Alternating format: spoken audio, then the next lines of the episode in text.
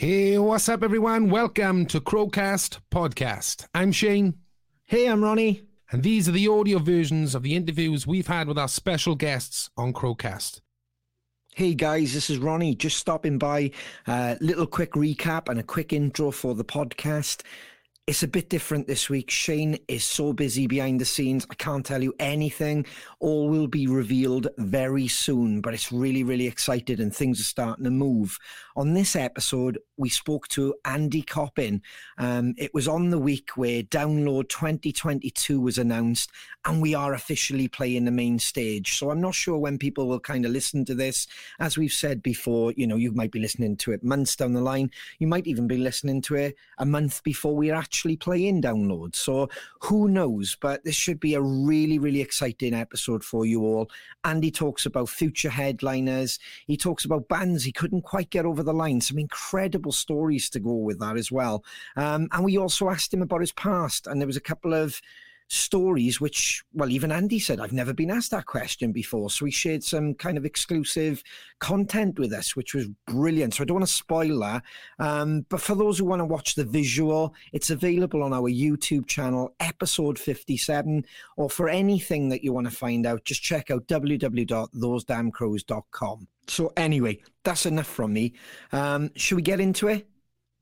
Oh, that's right, Shane's not you. Oh, well, I'm going to do his line. Strap in. This is Crowcast Podcast. Oof. Doesn't quite have the same ring, does it?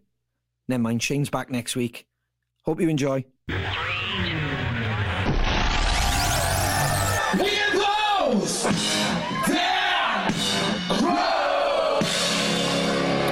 Talk about one of the biggest festivals on the planet.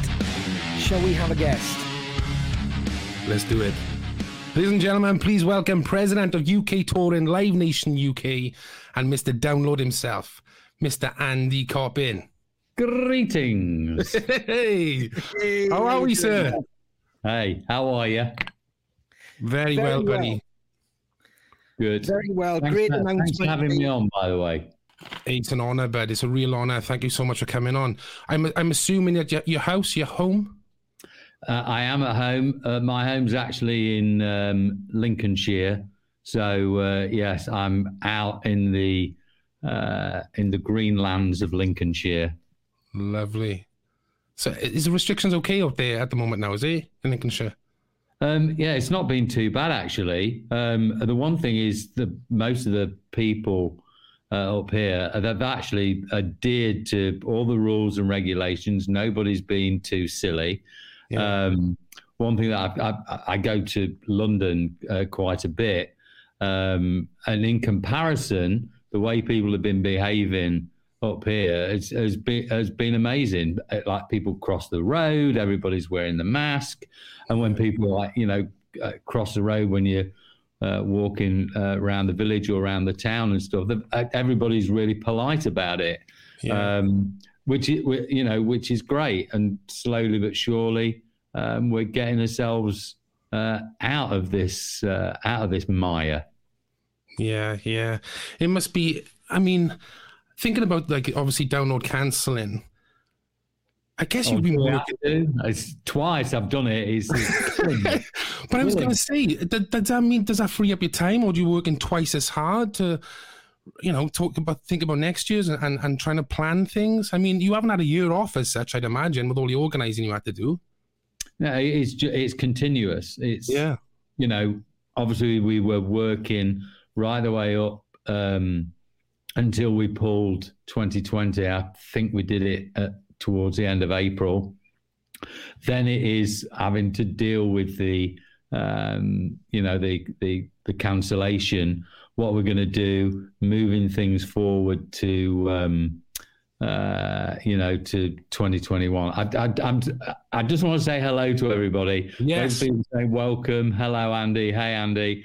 I can see you as I'm talking to the guys. So, thanks for saying hello. And then obviously we moved into 21 and all our focus was on what we were going to do for this year. And then obviously, unfortunately, COVID continued to take hold and we had to bounce 21 too. And interestingly enough, from 20 into 21, we lost Iron Maiden. And then when we come back in 22, Iron Maiden came back. We pulled Biffy Clyro in for 2021 to replace Iron Maiden. Then System of a Down can't do 2022. So thankfully, Biffy Clyro were happy to step into that role for 2022. So it's, I mean, there's a team of us that work on Download, right, with the booking. There's five of us. There's me. There's Sean Ryman, there's Cameron Hack, there's Danica Weber, and Jenny Cotter, and together, you know, we booked this festival by committee, and everyone's been, you know, just having to pull together. It never stops. We don't get a chance to put a feet up, and neither should we. You know, we've got to, you know, dig in and get the festival booked for everybody. Is this the most difficult time you've ever had a Download? I think last year was the most difficult one because it was such a big decision to make. Yeah. I was being asked, I guess, from the second week of March, you know, towards the end of March, beginning of April, you know, is Download going to happen? Is Download going to happen? And I was resolute with what I was saying, which was, we are absolutely forging ahead. Download's still going to happen. Yes, you know, the festival's still going to be there. We're still going to crack on. And then, you know, I woke up one day and realised, look, you know, I'm kidding myself here. This isn't going to happen. COVID had just taken such a big hold of what was happening in the country that we had to lose it. And that was really hard, bearing in mind... You know, we've been running Download since 2003. We've run every single year, regardless of whether he was available on the bill. I always wanted to put a festival on every single year. I come from the old Monsters of Rock days, and great festival that was. And Download is like the son of Monsters of Rock Festival, if you like. You know, there were a few years which they didn't operate for, you know, a number of reasons. And I always, you know, my first goal with Download was to make sure that we ran as many, if not more, downloads as there were Monsters of Rock. And we did that a couple of years ago. We broke that record. And I wanted to do it continually and not have a year off. Unfortunately, obviously, COVID absolutely smashed us for 2 years on the bounce. And yeah, last year was really hard. This year, not so hard because we've kind of already, you know, we'd been through it, we'd done it. Obviously didn't enjoy cancelling it again. But if I look back to some of the previous Downloads that we've done and how hard they've been, you know, in 2004, when Lars Ulrich didn't show and it looked like Metallica were going to cancel, and they ended up, you know, doing the set with Dave Lombardo from Slayer and Joey Jordison from Slipknot. And that was amazing, just doing a Metallica greatest hit set. Then in 2006, I think it was 2006, you know, Jonathan Davis from Korn was ill. And then we had all these guest vocalists standing in for him, you know, Matt Shadows from Avenged Sevenfold, Matt Heafy from Trivium, Benji from Skindred, Corey Taylor from Slipknot, Stone Sour. They all filled in and did like a Korn greatest hits. That was really tough. And the toughest year really for me was 2010 and dealing with AC/DC. AC/DC wanted their own stage. We had two main stages. It was, I almost can't remember the festival because it was so intense, the pressure, having to deal with it all and putting it on. You know, we had AC/DC and we had Rage Against the Machine had just come back. They'd done the free show at Finsbury Park. You know, the whole X Factor thing where they got number one and they wanted to come and do a free show. On the back of that free show, they wanted to play it Download. They'd never played at Donington or at Download before, so that was a huge deal. And, you know, we'd had Aerosmith. Aerosmith hadn't played at Download previous. So these three huge bands, the attendance was just shy of 100,000. But the demands from AC/DC were, I mean, it was so intense. And don't get me wrong, I would do it again tomorrow because it's AC/DC. You know, why would you not have them at your festival if they're going to make themselves available? But that was really stressful. But yeah, it's like last year definitely was tough to make that decision of cancelling. So all those things I've talked about, the Lars Ulrich, the Jonathan Davis, the AC/DC, and then COVID, and of course sometimes the weather's been horrific for us at Download, and that's always very challenging. It's challenging for me as a festival promoter, organizer, booker.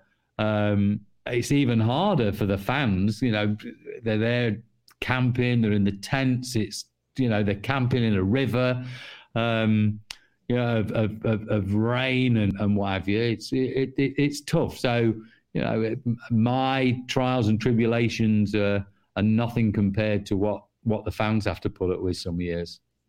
You mentioned that AC/DC performance there with the stage. How does that affect things? Because that's got to alter all the planning, and especially how Download is. You know, we've been there many times and we've seen how you have it. Did that change much just by adding a stage? Yes, it did. Initially, I remember their production guy coming up. It was like a bank holiday. I think it might have been Easter Friday or something, and he'd come up to do a site recce, as they call it, and do you know what? Have I got my email on here? Let me turn that off so it stops binging while we're talking. Sorry about that. He'd come up to have a site visit. We were chatting. I'd already said to them that we would totally replicate what their stage, the stage was, because they have their own stage and the huge like walkway that Angus and Brian go down during the set, and we'd replicate the lights, we'd replicate everything. It's like, you tell me what it is, we'll replicate it. You tell me who your suppliers are, and we'll go to the same supplier so that we give you a 100% replica of what you have. And he great, that's perfect, no problem. Strangely enough, the stage company was actually the same stage company that we use Download anyway. You know, we had to bring in, we were talking to another lighting company. Then literally 10 days out, he called up and he said, look, you know, I've got a bit of an issue here. The band want their own stage. I went, I get it, we're replicating it. He goes, no, they want to bring their own stage. It's the only way that they're going to do it. And I just thought, it can't happen. Spoke to our production guys. I've got to give him credit, John Probin, and he's still with us.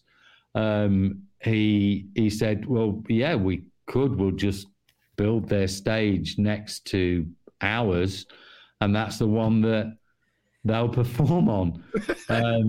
I mean, it would, honestly, I cannot tell you the stress of putting that whole thing on, and the logistics, and how much space it was going to take up. And obviously you're going to have a full crowd in front of the main stage prior to them coming on, and then they've got to, you know, move over to the other stage. And oh man, it was brutal, but we did it. We got through it. People still talk about it today, you know, when AC/DC brought their own stage and what have you. But, you know, of course, you do it again. It's AC/DC. There are certain bands where, you know, you are going to kind of, you know, bend over and take one for the team. So just...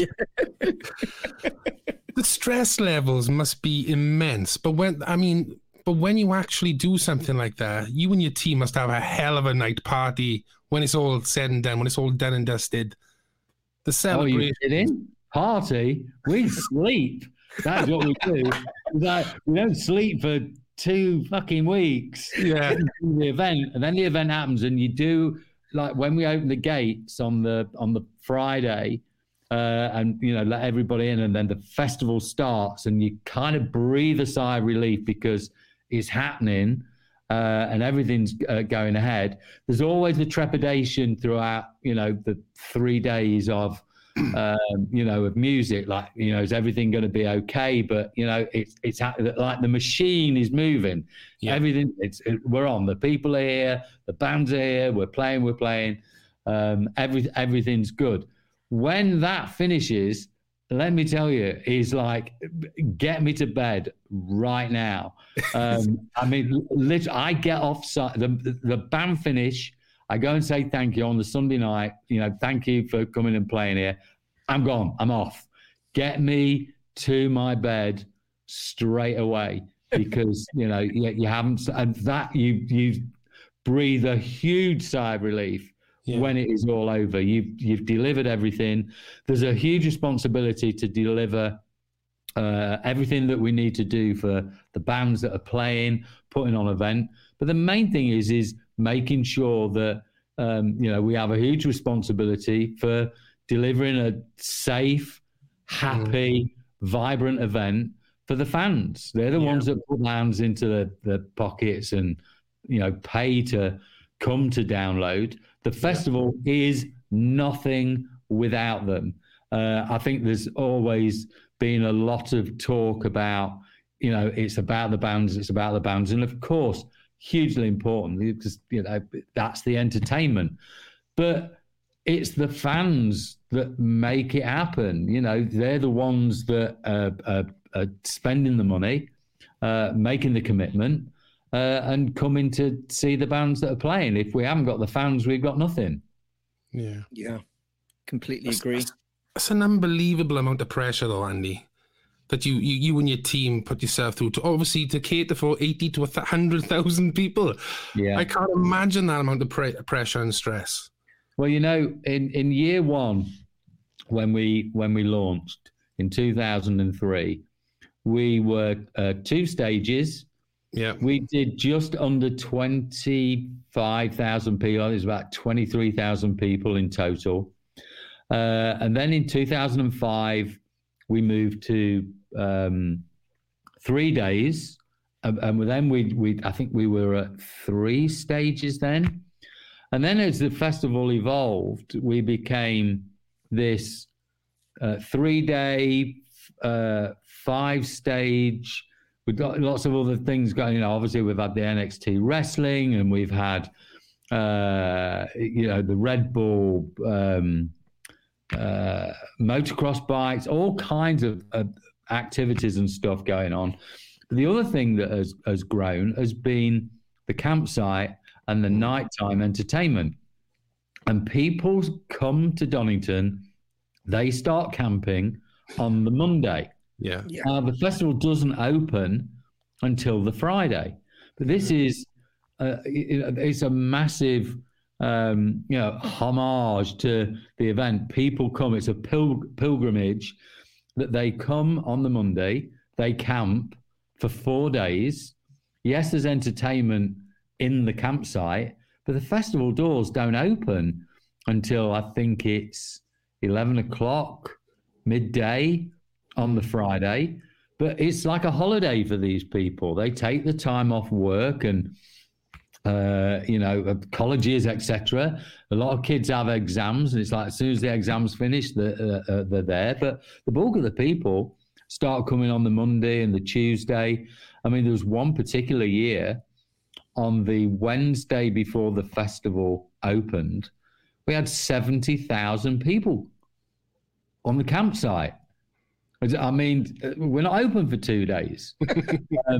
So yeah, it's literally one thing I've got to say. The people of Donington, because it's this little village at the end of East Midlands Airport, I mean, that's something I still get excited now when I see the planes coming over and coming into land.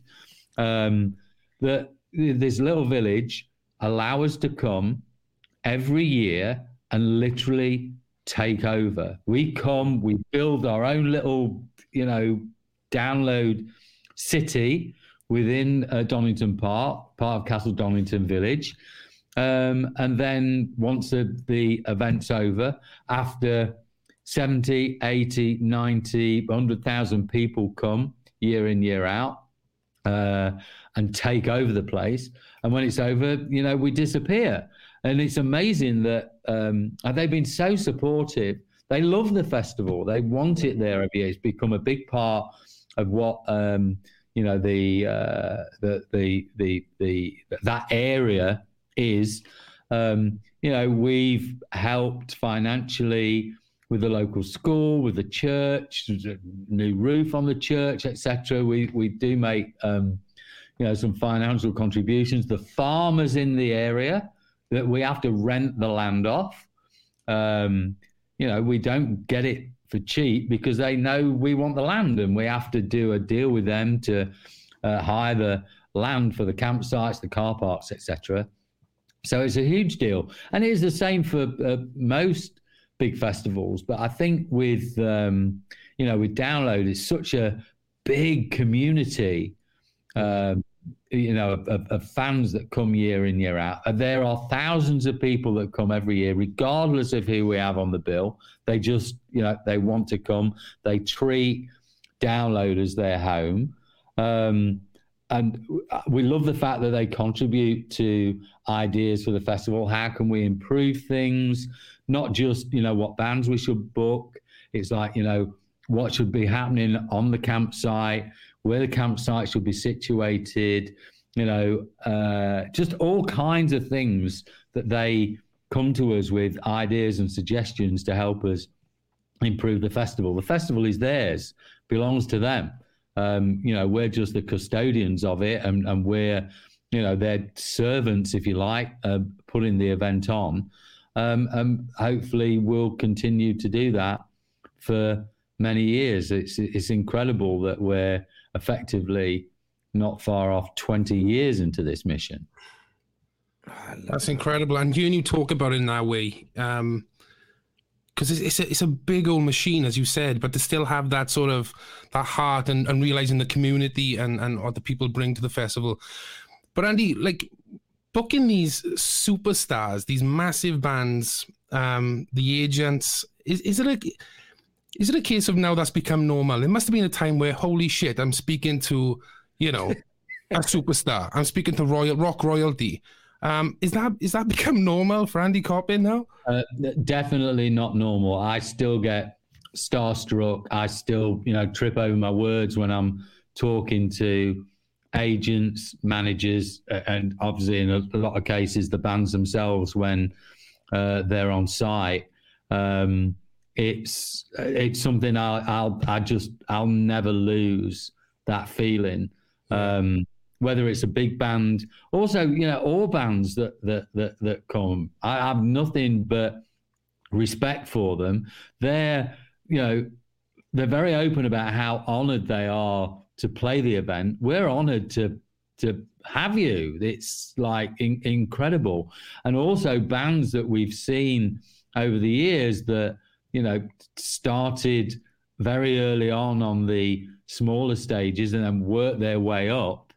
It's amazing to be part of their growth. The festival has definitely helped bands grow.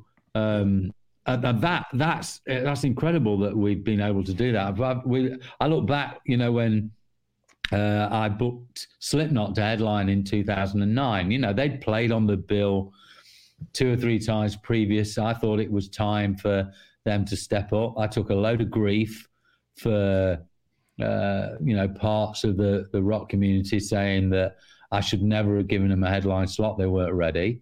And they were amazing that year. And now you wouldn't think of Slipknot as anything other than a festival headliner. Yeah. Did the same with Avenged Sevenfold, done the same with Biffy Clyro. In fact, other festivals had given Biffy Clyro a headline slot. Download was one of the last ones to do it, but they deserved it. And obviously they're coming back next year. It's the second time that they've headlined.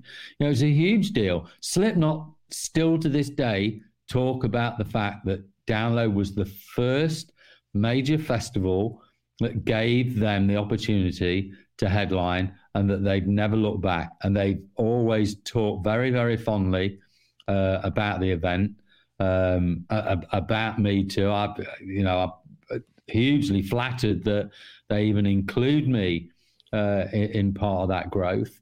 And even if you go back to, you know, like when I booked the Prodigy, and the Prodigy headlined a second stage tent in 2006 and then worked their way up. Prodigy headlined in 2012 alongside Metallica and Black Sabbath, and that was the biggest selling Download ever. We did 105,000 people that year. It was insane. But, you know, Keith Flint, God rest his soul, and Liam from the band, when they were getting interviewed, way after they played at Download, they used to say it was their favourite festival. And Prodigy had played so many festivals all over the world, but Download, to them, was their favourite festival. And I think that was because they could see what kind of community we have at Download, and the fact that the Download fans embraced them and accepted them, having had... taking a lot of flack for having a band like Prodigy play at Download, but they won the crowd over. And that was the thing for them. They wanted to come and show a rock event that they also could fit and sit very comfortably with all these other rock bands that had played at Download over the years, whether that's Metallica, whether it's Guns N' Roses, whether it was Tool, Lincoln Park, Iron Maiden. It's just, you know, all of these other bands that have played over the years, you know, Prodigy sat alongside them. So they came, they saw, they conquered. And it was great over the years. I remember Keith Flint coming up to me just saying, "Thank you so much for having us at your event." I'm like, are you kidding? I mean, you know, you helped make the event. So, yeah, I never, ever lose sight of that. That I'm a music fan.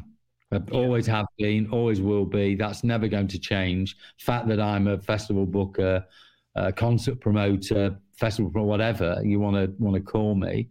I'm always going to be a music fan. So if I see a band that I love, you know, I'm a fan of, I am going to be a bit starstruck. I'm starstruck at literally every single band that plays it. These guys, you guys, climb onto a stage and play your songs, your instruments in front of all. That's something I can't do. It's incredible. I was going to ask you that. So, like, Andy Coppin, the youngster, obviously you've been in the music industry and been successful and stuff, but as a kid, what music were you listening to? Did you try to be in a band? Did you pick up instruments? Funny, I've never been asked that question before. I was in a band in the late 70s. It was a punk band called the Teeming Morons. We played two gigs. One was like a Battle of the Bands thing at Lincoln Tech Cole. We came second. Everybody said that we should have come first. I think it's just because we were a punk band that at the time it kind of shocked everybody. Bizarre, it was a prog rock band that won. And then we did another show for the Queen's Jubilee at an RAF station. And that was it. Yeah. And I was the singer in that band. I can't say my voice was that great, but we used to do a version of Pinball Wizard by The Who And we start to finish, it was done in like one minute and 26 seconds, the whole song. So you can imagine the speed of that, the way that went. There are some recordings somewhere. I've tried to find them online. Somebody did have them of one of the shows. But yeah, incredible. So I've been a huge music lover. I started in the business properly as a DJ in, it was about 79 and 1980, and then just worked my way through. I ended up at Rock City in Nottingham in the late 80s, worked through there as a DJ on their big rock night on a Friday night. And then I started helping booking the bands and eventually became the in-house band booker, the in-house promoter. I was the manager of and director of the venue. And I spent 13 years there. And when I look back at the bands that I booked when I was at Download, at Rock City. I booked Jane's Addiction, Pearl Jam, Nirvana, Blur, Oasis. David Bowie did a show there. Wow. I remember booking him. INXS, Green Day, Muse, Radiohead. I mean, literally everybody, anybody, everybody. Simple, man. I did a show. Ozzy Osbourne came and did a show there. Iron Maiden did a show there. I mean, literally everybody. From all, when Britpop came in, I know I mentioned Blur and Oasis. I mean, literally every Britpop band came through. Pulp, everyone just all came through, just amazing. And I literally, that's how I cut my teeth in the music industry.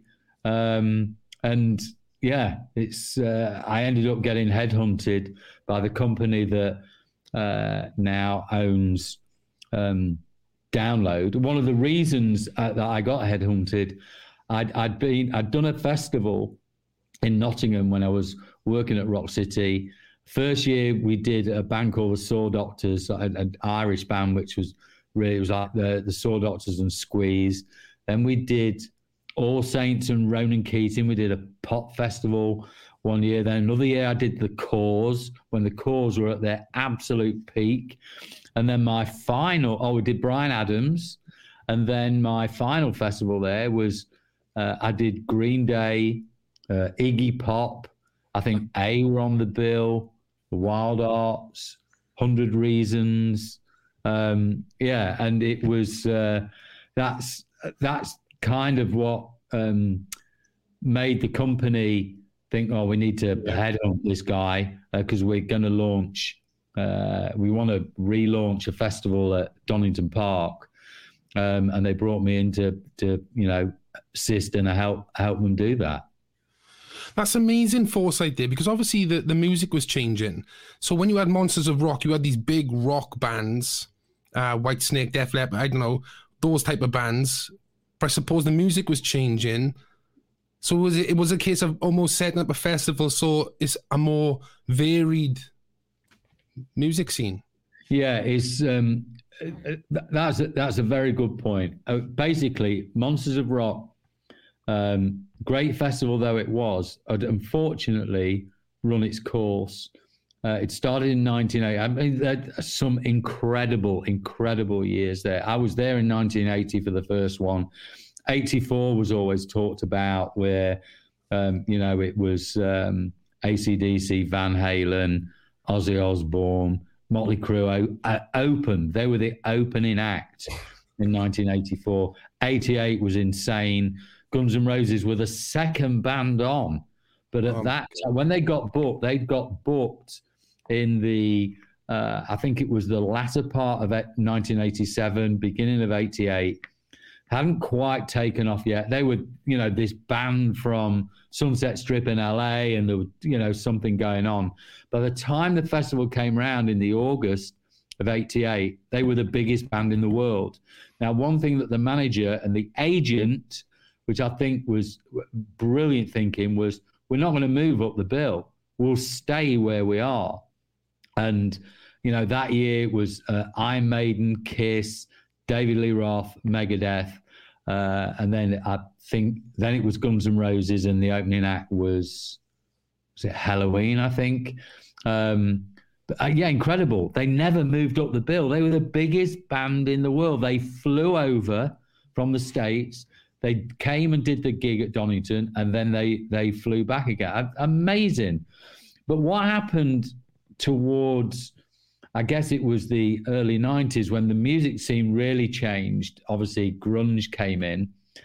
None of those bands from that era that were really big, and I'm talking Faith No More, Red Hot Chili Peppers, yeah, Pearl Jam, Nirvana, Rage Against the Machine, all of them breaking through really, really big. None of them wanted to play Monsters of Rock Festival because it had got itself in this, you know, like classic rock bands, if you like, which obviously were huge throughout the 80s. And some of them obviously came through into the 90s as well. Not that I'm saying Metallica are a classic rock band, but they, you know, Metallica, Aerosmith, Whitesnake, you know, Iron Maiden, they all were still very, very relevant in the 90s. But the festival just didn't get the opportunity to evolve because none of those bands wanted to get those cool new, you know, that new scene wanted to be associated with it. So come 1996, it just ran out of gas. And then in 2002, they did an Ozfest at Donington Park. And that bill in itself was amazing. I mean, it was Ozzy, who was absolutely at his peak. You know, the Osbournes were riding high with the TV programme. Ozzy had got a whole new lease of life, but literally on the bill that year was like System of a Down, Papa Roach, Tool, Disturbed. I mean, it was an amazing, amazing bill. And from that in 2002, made the organisers think, you know what, we could bring back a rock festival back to Donington, but we'll bring it kicking and screaming into the modern age. So that's literally what they did. And they brought me in to help them do that. And eventually in 2008, I took over the full reins of, you know, booking the festival. And we've managed, I think, to maintain it. Yes, we still dip our foot into the, you know, the world of heritage acts, you know, be it Kiss, obviously Iron Maiden, although I think obviously Iron Maiden transcend any kind of genre or any period, but, you know, interspersed with, you know, the newer acts that have come through over the years. And, you know, I want to bring through the Architects, the Bring Me the Horizons, the Partway Drives, the Hailstorms, Ghost, there's Gajira, all these bands from, you know, that have kind of come through in the last 2, 3, 4 years, is the festival has brought them through too. And I can see those bands becoming headliners of the future. There's numbers of them. And, you know, we've had to push the boundaries a little bit and incorporate what's happening now as well as what's happened in previous years. Yeah. I think that's what we love is you look at Download as a whole, there's something for everybody now, the modern Download. You know, if you look at any of the bills, even before COVID, you can go to the Dogtooth stage, you can check out a rock band, a metal band, a grunge band, a punk rock band. And then I do like what you've been doing is throwing the odd, well, check these out. They might not be your metal, your rock. And you have put a few acts like that over the last few bills, which is like, you know, and it is hit or miss. Either people are going to love them or hate them. But 9 out of 10 people have really enjoyed what you've given, like. So I think that's what is giving it the magic, like, you know? I think, you know, what's happened over the year, and we still get stick for who we've booked, but it's not as bad as it has been in previous years. I think the fans have come to terms with what the festival is all about. Yes, there's all these name bands that they know of, and obviously that's the draw to get them in, but, you know, we absolutely give a leg up to the new breed of bands that are coming through. You know, Venom Prison, Holding Absence, The Fame. These bands I'd like to think we're helping bringing them through. It's Boston Manor. There's the number of them, and the fans come. They don't know much about these acts, but they get the opportunity to see them. Yeah. So, and it'll happen next year. It happens every year when we do it. Right after Download, go on the website and go on the social media, and people are going, I went to Download, I went into the tent, I saw X band, they're now my new favourite band. They were unbelievable.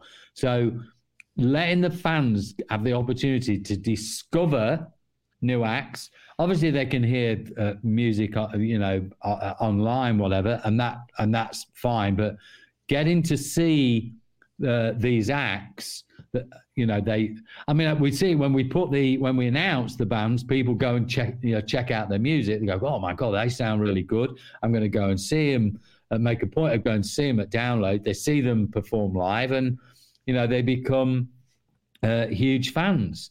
And, you know, look at we had Greta Van Fleet 2-3 years ago, like opening the second stage. Nobody had heard of them. You know, Greta Van Fleet have exploded. Whether you love them, whether you hate them, they're becoming a big band. They, you know, this band are going to get themselves into arenas on their next run.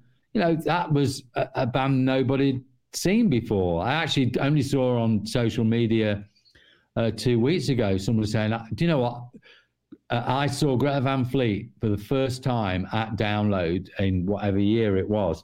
They were amazing. I love that band, and that's what we want to do with Download. Just come and discover new acts interspersed with, you know, all the other favourites. Yeah, absolutely, bud. I mean, it happened with us in 2019 when we played the tent. So many people were like, I've never seen it before. And I think that's why every band holds Download in such high regard, that platform. You know, I don't know anybody in a band that wouldn't give their right arm to play some stage at Download. And the fact we're so lucky to be playing main stage, we're just thrilled. Andy, we're thrilled. You deserve it. You're there because you deserve it. It's a I'm not there to blow, you know, smoke up your backsides. It's, you know, bands are there because they deserve it. And what I've said to bands right from the very beginning is like, here's the festival, here's the crowd, just go out and do what you do. That audience out there, they just want to be entertained. They want to love you. They don't want to hate you. They want to love you. So it's actually, don't feel nervous.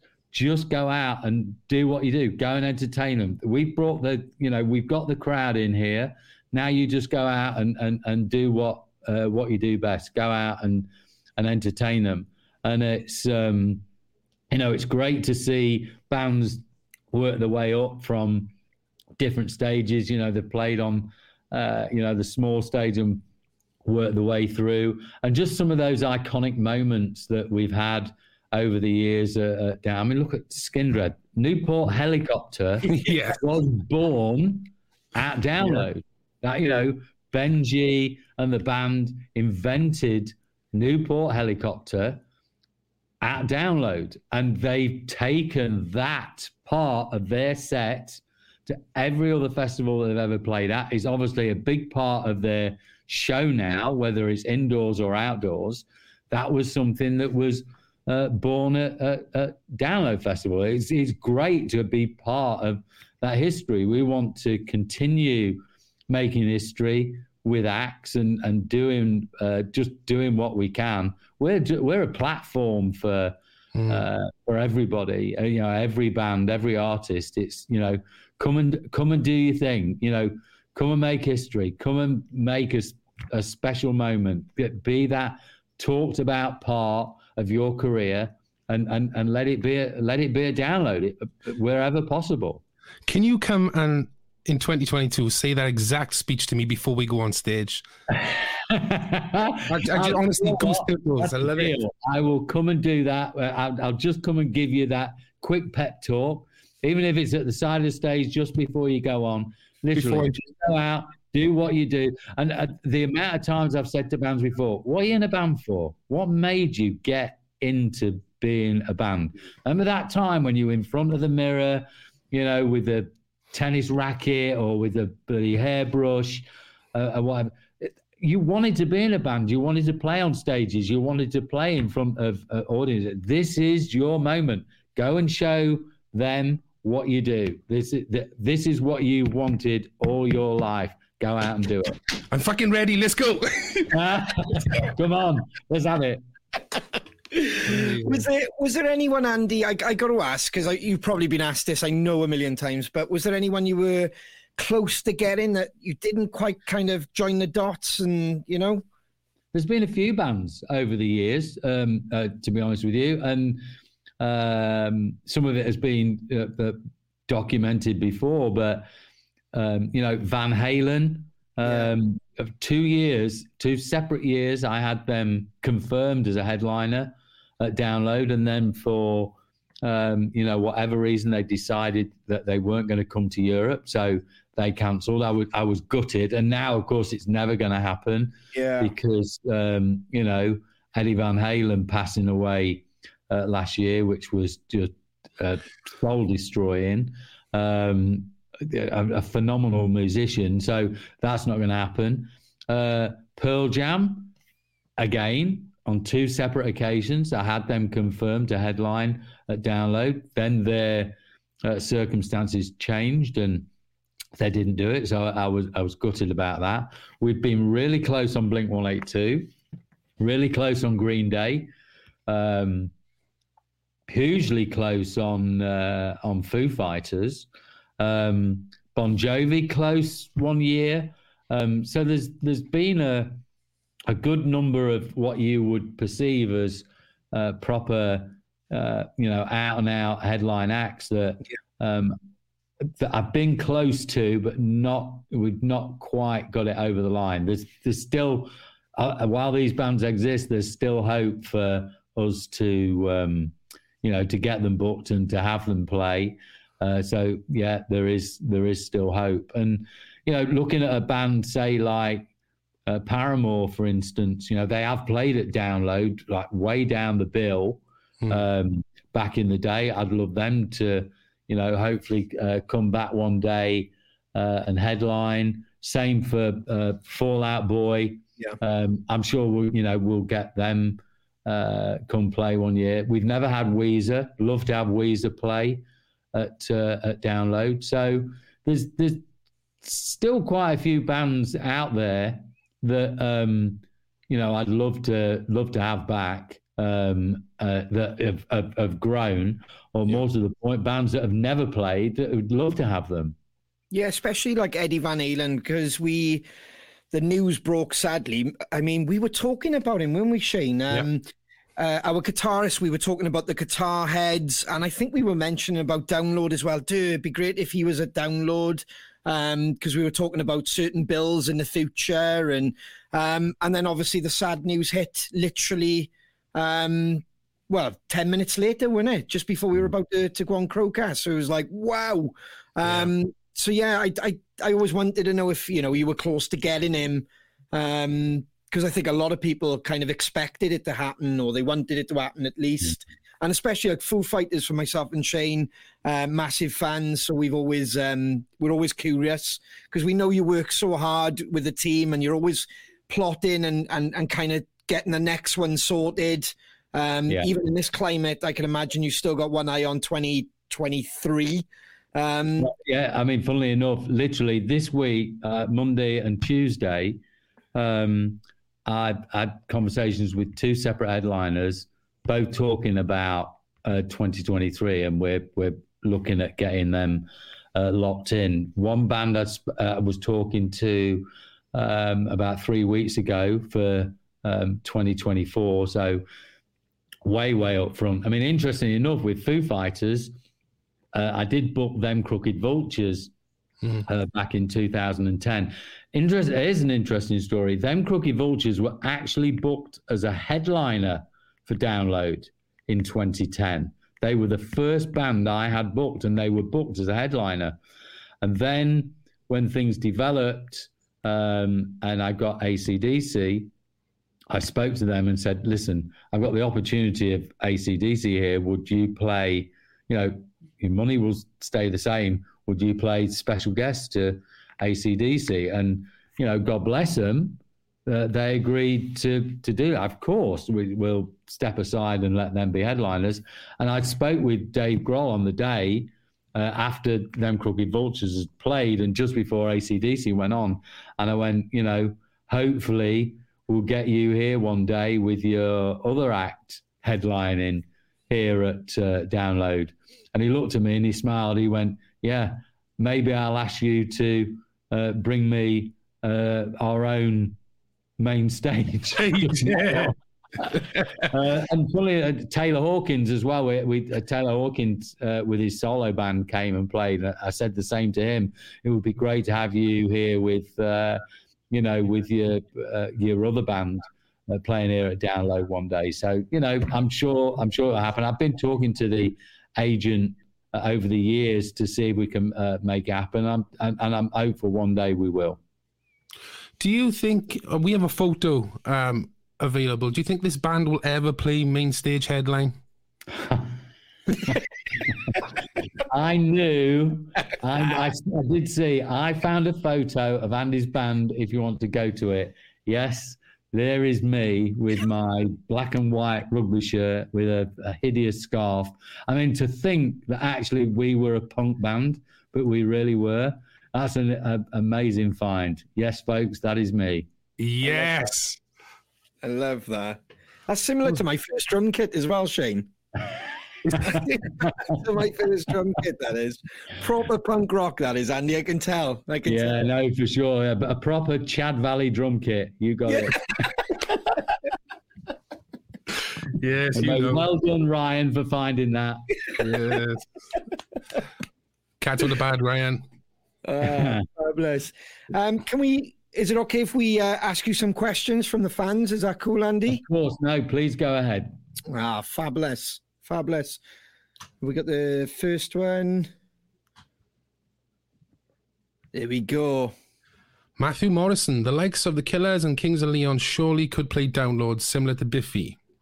Interesting question. I think Kings of Leon, possibly yes. Killers, I would say no.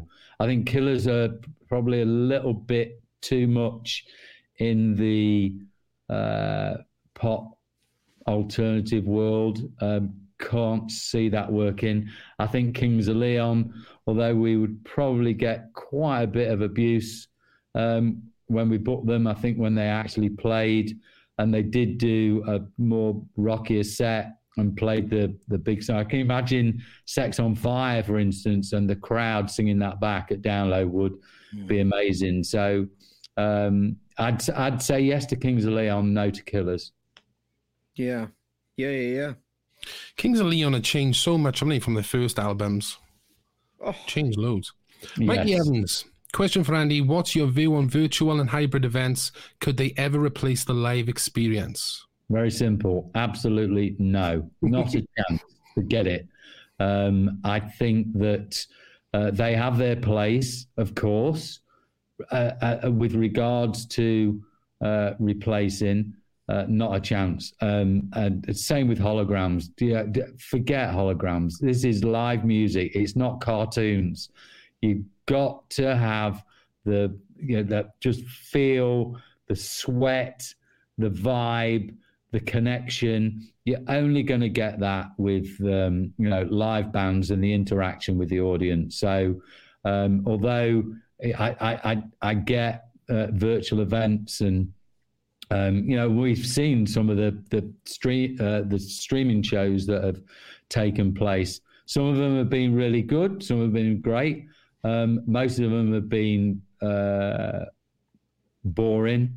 The minute the song finishes, just that dead space. I actually feel for the bands. I mean, obviously, from a band's point of view, I guess they can go, well, in some respects, it's like a rehearsal, I suppose. You've got to rehearse, but that's what it ends up looking like.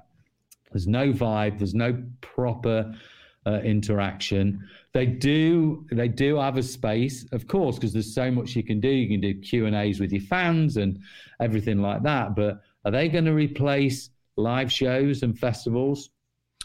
I don't see it.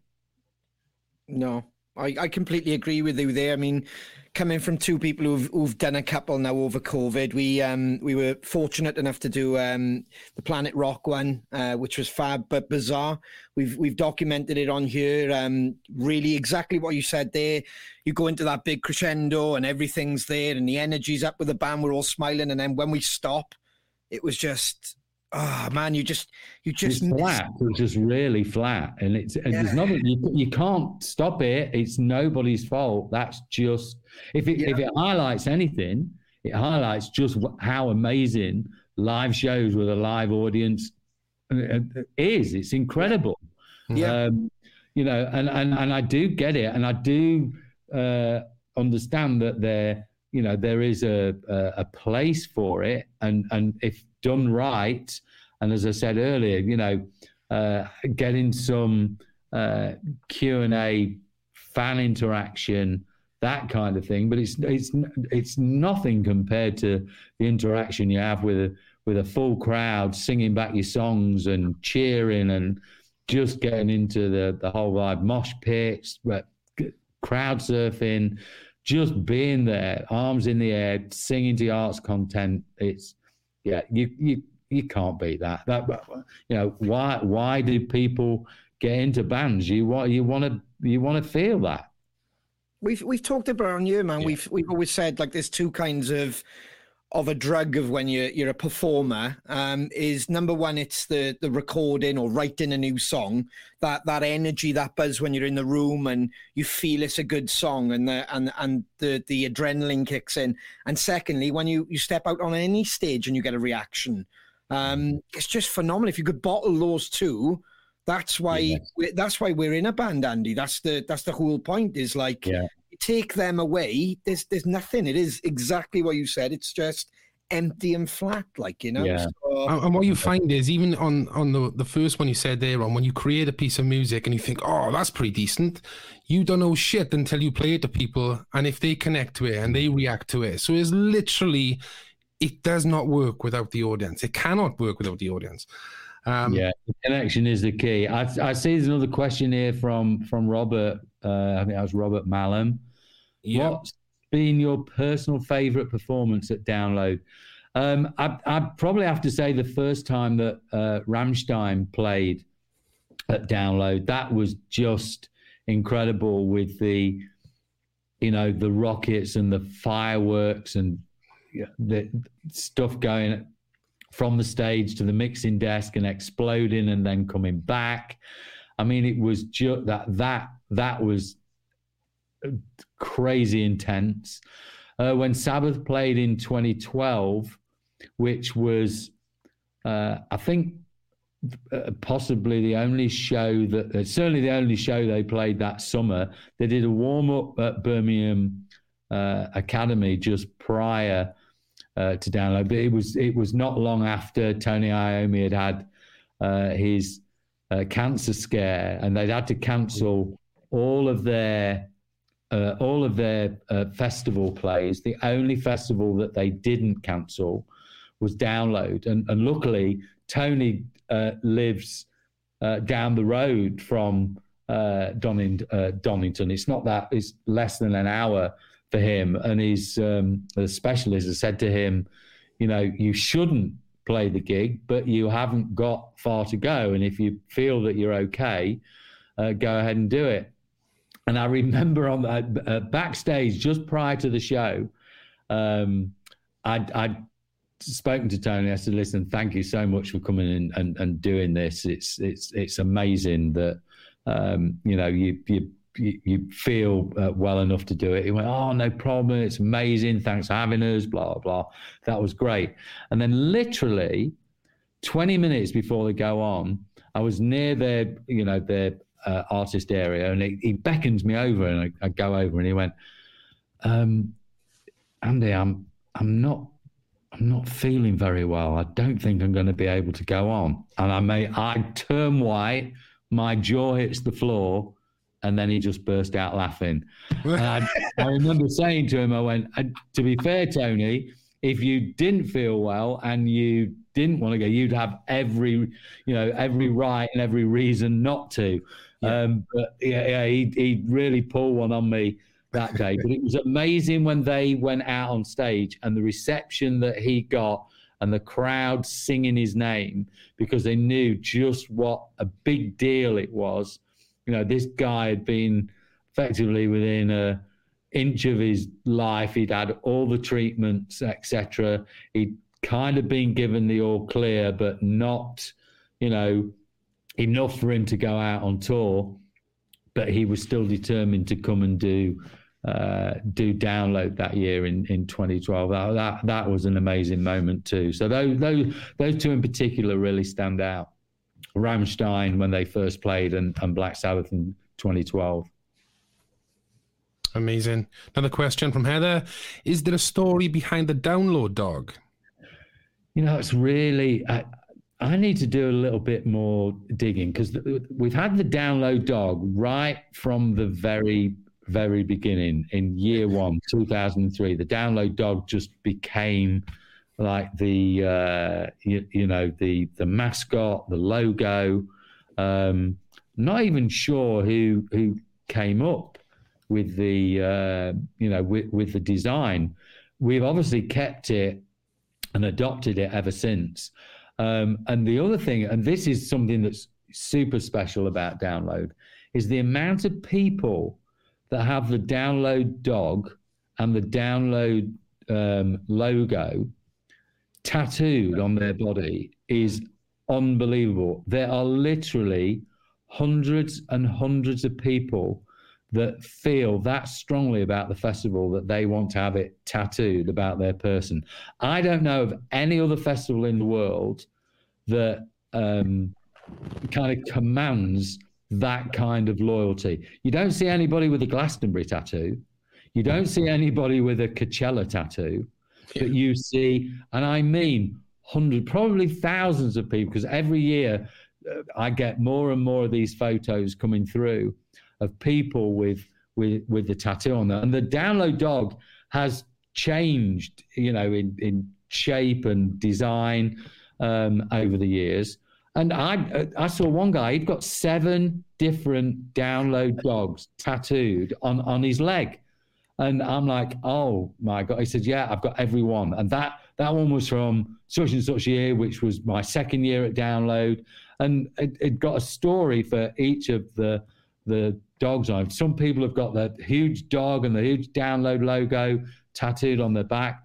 I mean, that to me, I mean, I can't describe to you as a festival organizer what that means to me. Just somebody would go to those lengths. The festival means that much to them that they're prepared to go to those lengths. They want to wear the Download dog or the Download logo as their badge of honor, you know, tattooed on their bodies. Amazing. So there's no real story as to where it came from. It was there from year one. And we've carried it through. You know, we have the Download dog walking around the festival site. People are always wanting their photograph taken with him. We now do Download dog cuddly toys as merchandise. They sell like crazy every year. We change it every year, and you know, people still want to buy it. It's almost become like our you know, our Iron Maiden Eddie, if you like. Yeah. Everybody just associates the dog with the festival and vice versa. Yeah. Fantastic. Any more questions? Ian Griffiths, question for Andy. If you could pick three bands from any era to headline over 3 days, who would they be? Ooh, now that's an interesting, you know, and I have been asked this question before. Obviously, I would love Led Zeppelin. I just think that would be an amazing feat to get them. Yeah, AC/DC again, without a doubt, and Rolling Stones. And I know this is really all old acts, but I just think in terms of you know, entertainment value, you know, Led Zeppelin, AC/DC, and the Rolling Stones on a bill would that's incredible. But you know, I look back at some of the bands that have played over the years. You know, getting Metallica back would be incredible. I mean, I'm proper looking forward to Iron Maiden next year. They're doing Legacy of the Beast, which is like the best of Iron Maiden. I mean, that tour itself, yeah, I promoted it and went to 3 or 4 of the dates. I mean, it's just amazing. The set list is incredible. I can't wait to see that. Rammstein, I'd love to see them back at Download again. Rage Against the Machine, it's Guns N' Roses, it's there's so many bands. I mean, Lincoln Park in 2014 when they did Hybrid Theory, when I taught them into doing the Hybrid Theory album, they've only ever done it once, and that was at Download in 2014, and they didn't do it after. And obviously, sadly, you know, Chester took his life not long after. But that was an incredible moment. And not only that, was the fact that Chester Bennington came up to me and he said, I want to thank you for convincing us to do the Hybrid Theory album. At first, we went, no, we weren't going to do it. And he said, you insisted, we did it. And it energized us as a band again. It made us all understand why we got into this in the first place. It took us back to when we first started and just energized us. And hearing him say that to me was, I mean, amazing. I knew it was the right thing to do. I just felt nobody was ready right then for a new Linkin Park album and doing a headline show which would have loads of the new album on it. It's like, let's let the people rediscover what you were about and what a great band Linkin Park are. And that Hybrid Theory album, which obviously, you know, set off a new genre in itself, and getting them to do that. Lars Ulrich, when I talked the Metallica into doing the Black album, him, you know, he went to press and said, you know, the Download promoter, you know, convinced us to do it, and it was one of the. They weren't even going to go out on tour. I flew over to America, met with the manager, made the suggestion. He said to me, there's no way they're going to do it. I said, well, you know, would you just ask them? He said, of course I'll ask them. But he said, don't hold your breath. Literally 2 weeks later, get the call. They're really into the idea. And they don't want to do the album in sequence. They want to do it back to front. I went, fine by me. Do the Black album, even if you're doing it back to front, that's fine. And they came out, and I, if memory serves me correctly, I think it was 12 or 14 shows across the whole of Europe, just doing the Black album. And that was a year that they were taking off. They weren't going to be working. And it was literally an idea of mine that I went to them with, and they loved the idea. They'd already done Master of Puppets. They'd already done Ride the Lightning. And I just thought, oh, come on, fucking hell, it's 21 years since the Black album, come and do it. And amazingly they did, and super proud that Download was the festival that kind of, you know, was the inspiration behind them doing it. Absolutely love that. One more question for Andy. Matthew Morrison. Do you know what? That's a really, really, really good question. In the past, I was not so sure. I was a little bit, you know, I'm not sure whether that would work or not. And I have, I'm not really into Adam Lambert as a, I mean, he's replacing Freddie Mercury, for God's sake. They're probably the greatest frontman of a band of all time. You know, you look back because it's on TV, you'll see it on BBC 4, BBC 2, Sky Art, Sky Documentary. There's some, one thing I'll say about Queen, and this is where they have the edge over so many bands, and that is that they recorded so much of their live concerts that now it is really paying off. And there are bands now, and I have it all the time, oh, we don't want to be recorded. No, you can't record us. Well, there's no history. There's no record of what you've done.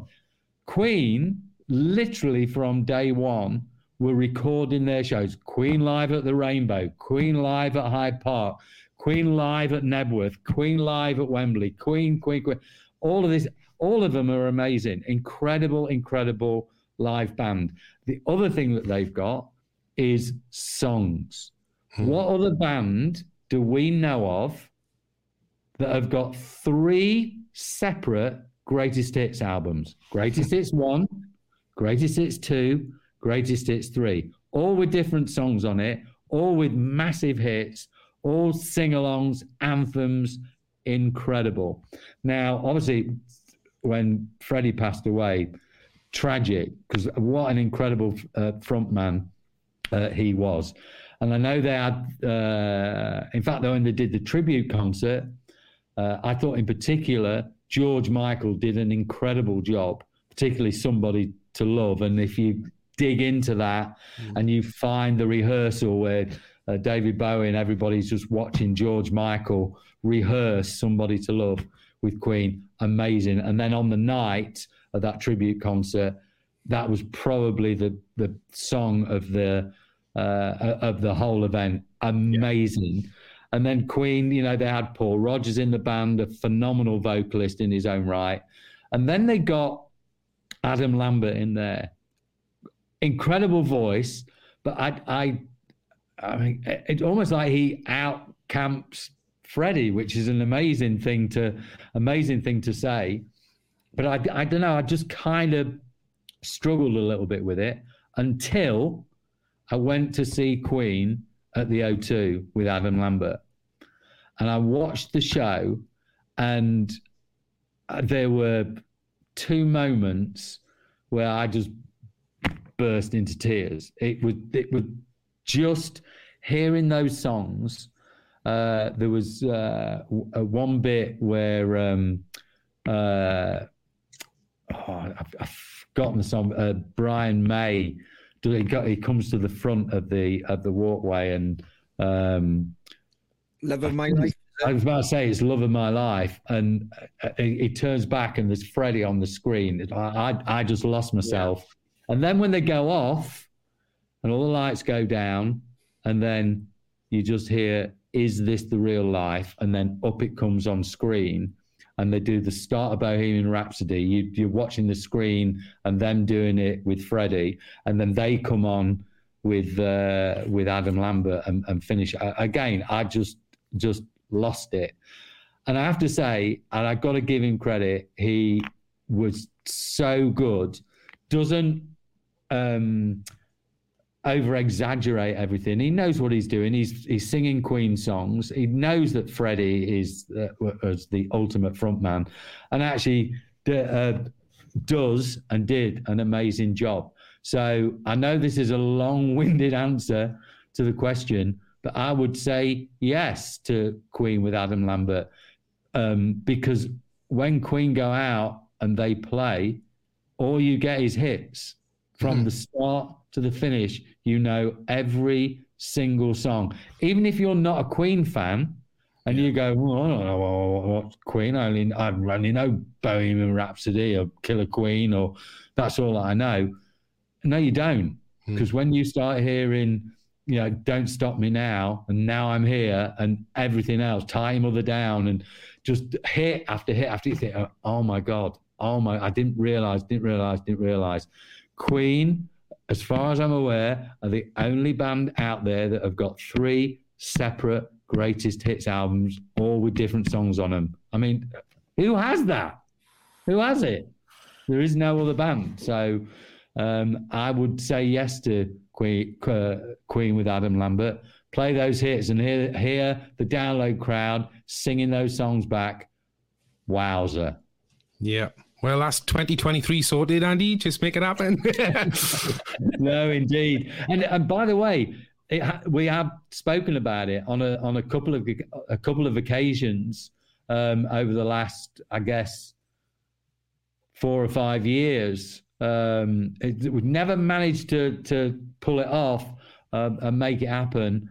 I know that they were, one year they were looking at doing Sonisphere at Nebworth, and unfortunately that festival went down and it didn't happen. But since then, you know, I've been approached a couple of times. We haven't managed to pull it off, but yeah, they could definitely be right. We'd get a load of stick for booking them. Oh, they're not right for Download and not a rock band, blah, blah. On the day, they'll come and smash it. It's like when we book Muse. Everybody's saying, oh, what are you booking Muse for? They're a Glastonbury band. They're a Reading Leeds band. You know, they're an indie band. They're not right for Download. And then what happens? The week after Download, everybody's going, oh, my God. Oh, prior to this weekend, hated Muse. They're now my favourite band. They were amazing at Download. You've only got to watch them. Matt Bellamy is a guitar god. He makes that guitar, the sound and the noise that he gets from his guitar is like what no one else can get. He's up there with the guitar greats. This is a 3-piece band that go out and make the most amazing sounds, amazing songs. And when they played at Download, you know, Matt said, "I'm going to go out and we're going to do a rocky set. That's it. We're not going to piss about." And they didn't, and they were amazing. And that's what's got to happen. You know, fans, give these bands a chance. Because they will deliver. You know, take the blinkers off and accept them for what they are. Absolutely, bud. It's good to see lots of people coming out. I saw some messages coming up saying how great Muse were. Muse are incredible. I saw them in Wembley. Absolutely amazing. And it's mad, bud, because I've said this before to Ronnie. When I go and see live shows, you're almost looking at it as a punter because you love the songs, but you're also looking at it because you're in a band as a performer, and you're looking at them thinking, oh yeah, I see what they're doing there, and oh yeah, I'd love to be on stage. When I saw Muse, it was that moment of, holy shit, that is next level. Yeah. And I've been to see some incredible bands, and Muse, I was like you said, Matt Bellamy was insane. He'd start on the piano, then he'd spin the piano around, and someone would throw him a guitar, and then bang, he's into a solo. You're like, what is going on? Yeah, yeah. He's a super talent, and I don't think that he and his band really get the credit that they deserve. I mean, listen, they've headlined Glastonbury, they've headlined Isle of Wight, they've headlined Reading Leeds, obviously headlined Download, they headline festivals all over the world. They do huge concert tours, you know, 3-4 nights at the O2. They're a big band, but they're not what I would call, you know, the household name that they should be. They're literally within clawing distance of being that overall household name, and they really do need the respect, because they're an incredible band. Yeah, absolutely. Andy, we're going to leave it there. Thank you so much, Betty, for joining us. An absolute pleasure. I love the insight into your career and Download in general. Thank you for joining us, bud. It's a pleasure. Listen, Ronnie, Shane, thank you for having me. I'll forgive you and Ryan for posting that photograph. That's really made me chuckle. Thanks to everybody who's listened in. I hope you've got something out of this and that you've enjoyed my warblings. Appreciate the support that the fans give the festival, and everybody involved with the event. It means a lot to us, and hopefully we'll be there for many, many more years. So yeah, thanks to everybody, and thanks to you guys. Thank you, Andy. Thank you. Really appreciate it. Care. Take care, buddy. Bye. Bye. Thanks for listening to Crowcast Podcast. Don't forget, this episode is also available to watch on our YouTube channel. For up-to-date information on everything Crows, follow us on all our socials or visit our website, thosedamncrows.com. Tidy. Ta-da!